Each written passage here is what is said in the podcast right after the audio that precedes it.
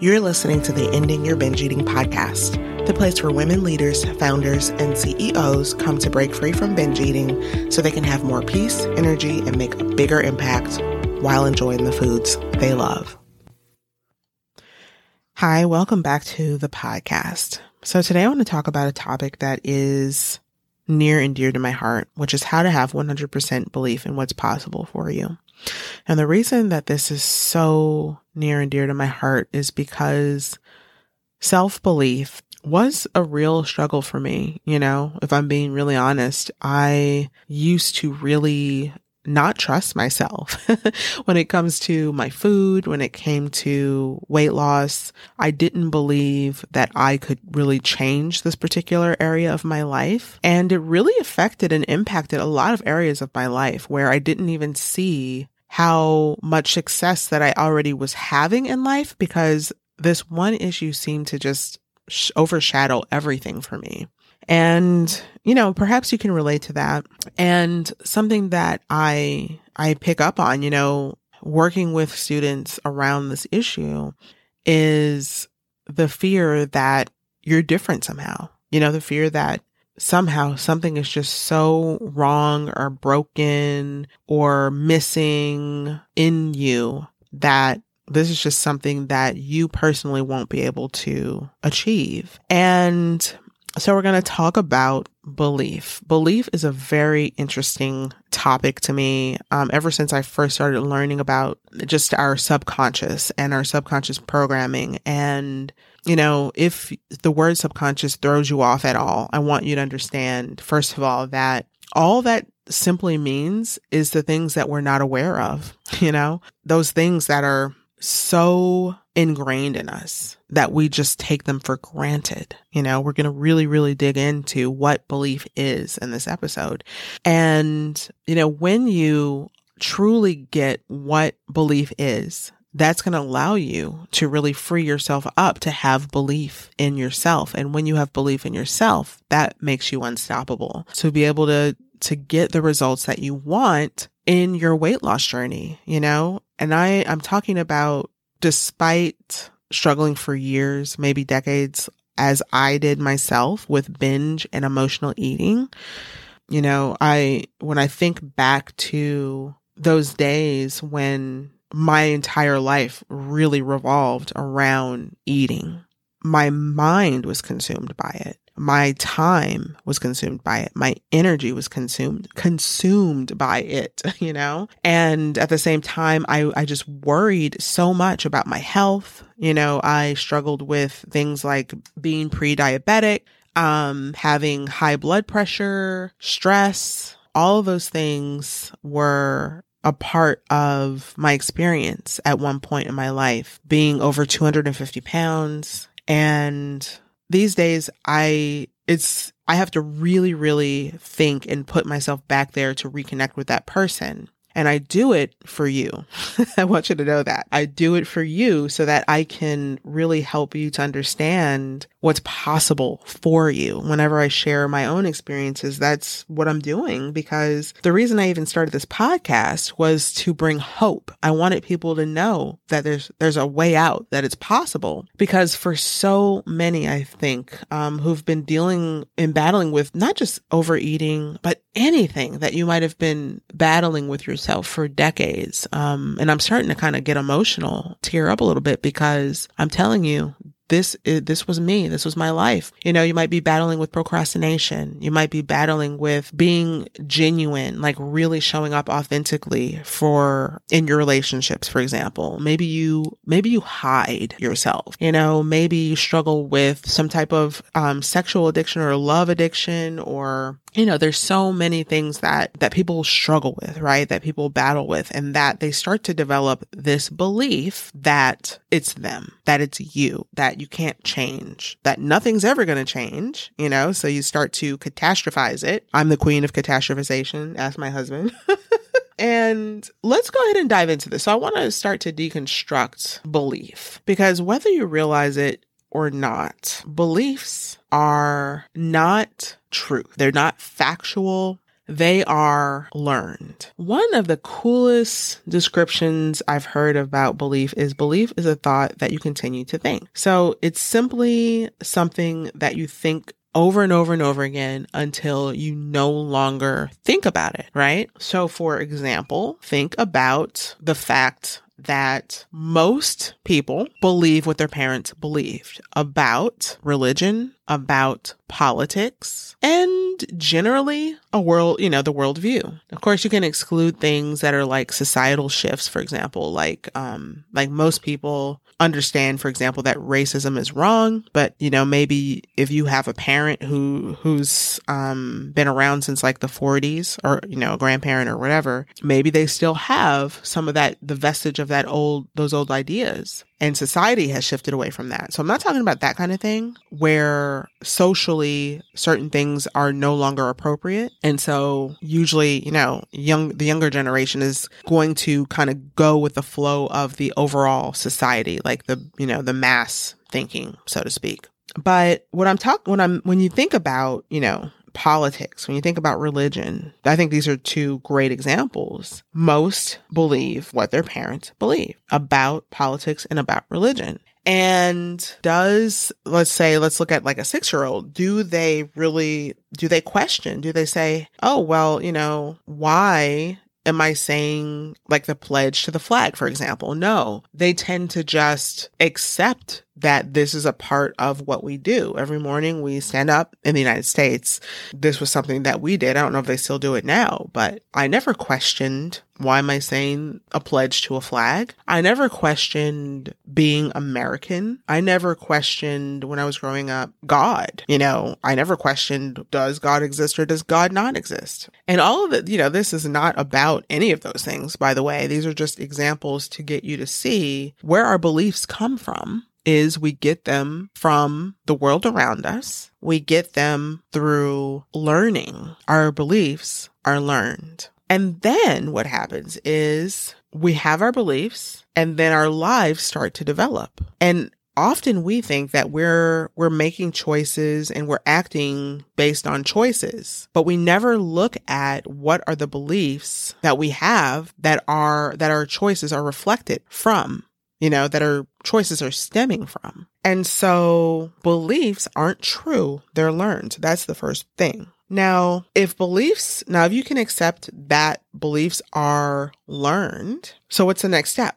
So what you believe, if beliefs are learned, what you believe about yourself is also learned what you believe about your ability, what you believe about your, you know, your life, what you believe about what's possible for you or not possible for you. All these things are also learned. This is where I've been taking you, you know, um, for the whole, this whole 10 minutes so far is to get to this point where you can recognize that what you believe about yourself is learned. And the good news is what has been learned can be relearned. It can be unlearned. It can be reprogrammed. And so I want to offer a metaphor for you because here's what happens. We wake up in the morning and immediately our beliefs start driving our thoughts. And I think about this as like a ship that starts moving. The moment that you awake in the morning, the ship is set in motion. It just begins moving. And the question is, are you going to let the ship drift or are you going to steer it? Are you going to let the ship drift or are you going to steer it?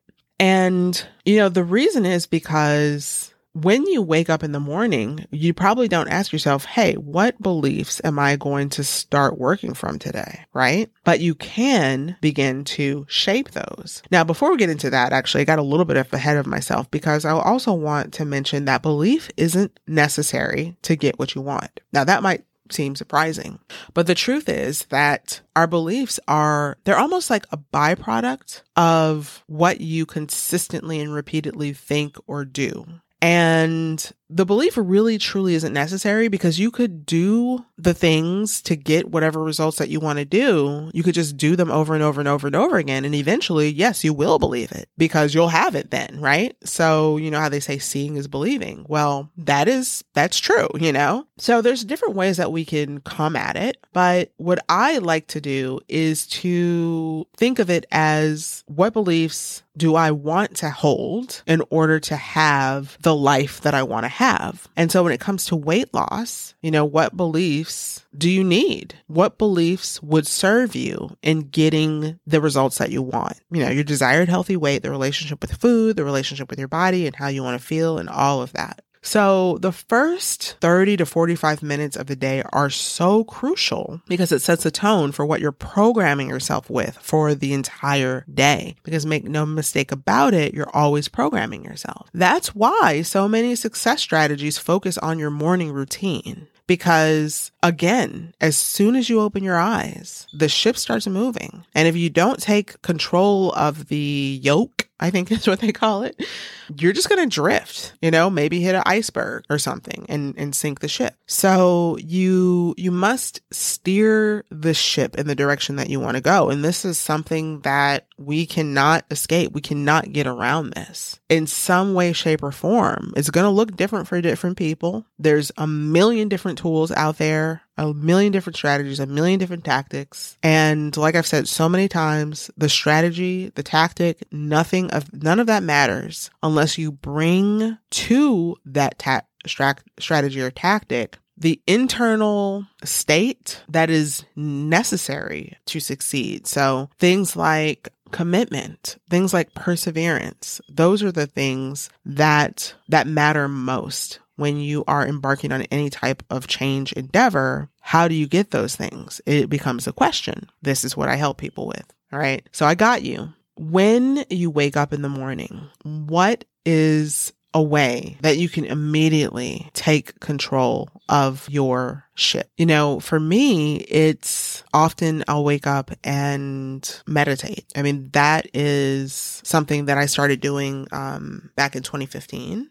And I don't do it all the time. You know, there have been times when, in fact, I just got back into it, but there's been times when, when I haven't done it. And instead I've done things like self hypnosis. There's been times when I've done things like I'll read certain books that are aligned with the way that I want to be thinking and feeling throughout the day. A lot of times it's like spiritual texts. What are some ways that you can immediately start setting your internal state and start to program yourself for the ways that you want to be in your life so that you can do the things that you want to do to create the desires, um, the desired healthy weight, relationship with food, and everything that you want to create for your health and your body. So beliefs aren't true. They're learned. And we teach ourselves to believe. Another way of putting this is we program ourselves to believe. We condition ourselves to believe. If you want to have 100% belief that it's possible for you to lose weight and keep it off and to feel good and to have eating be enjoyable and not feel like you're deprived or like you're forcing it,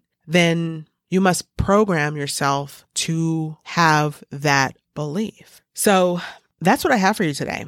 And I trust that you enjoyed this this format. It's a little bit looser than usual in terms of my outline. I didn't really have a structured outline. This was more um, me bringing to you different examples, different ways to think about belief itself, because I really felt that this episode needed to really focus on how belief is constructed and how you know, belief really isn't what we often think it is and how we take it for granted, how we take our beliefs for granted, rather. So I trust that that came across and I would love to hear any feedback on this. You can DM me at Rashonda Yates on Instagram.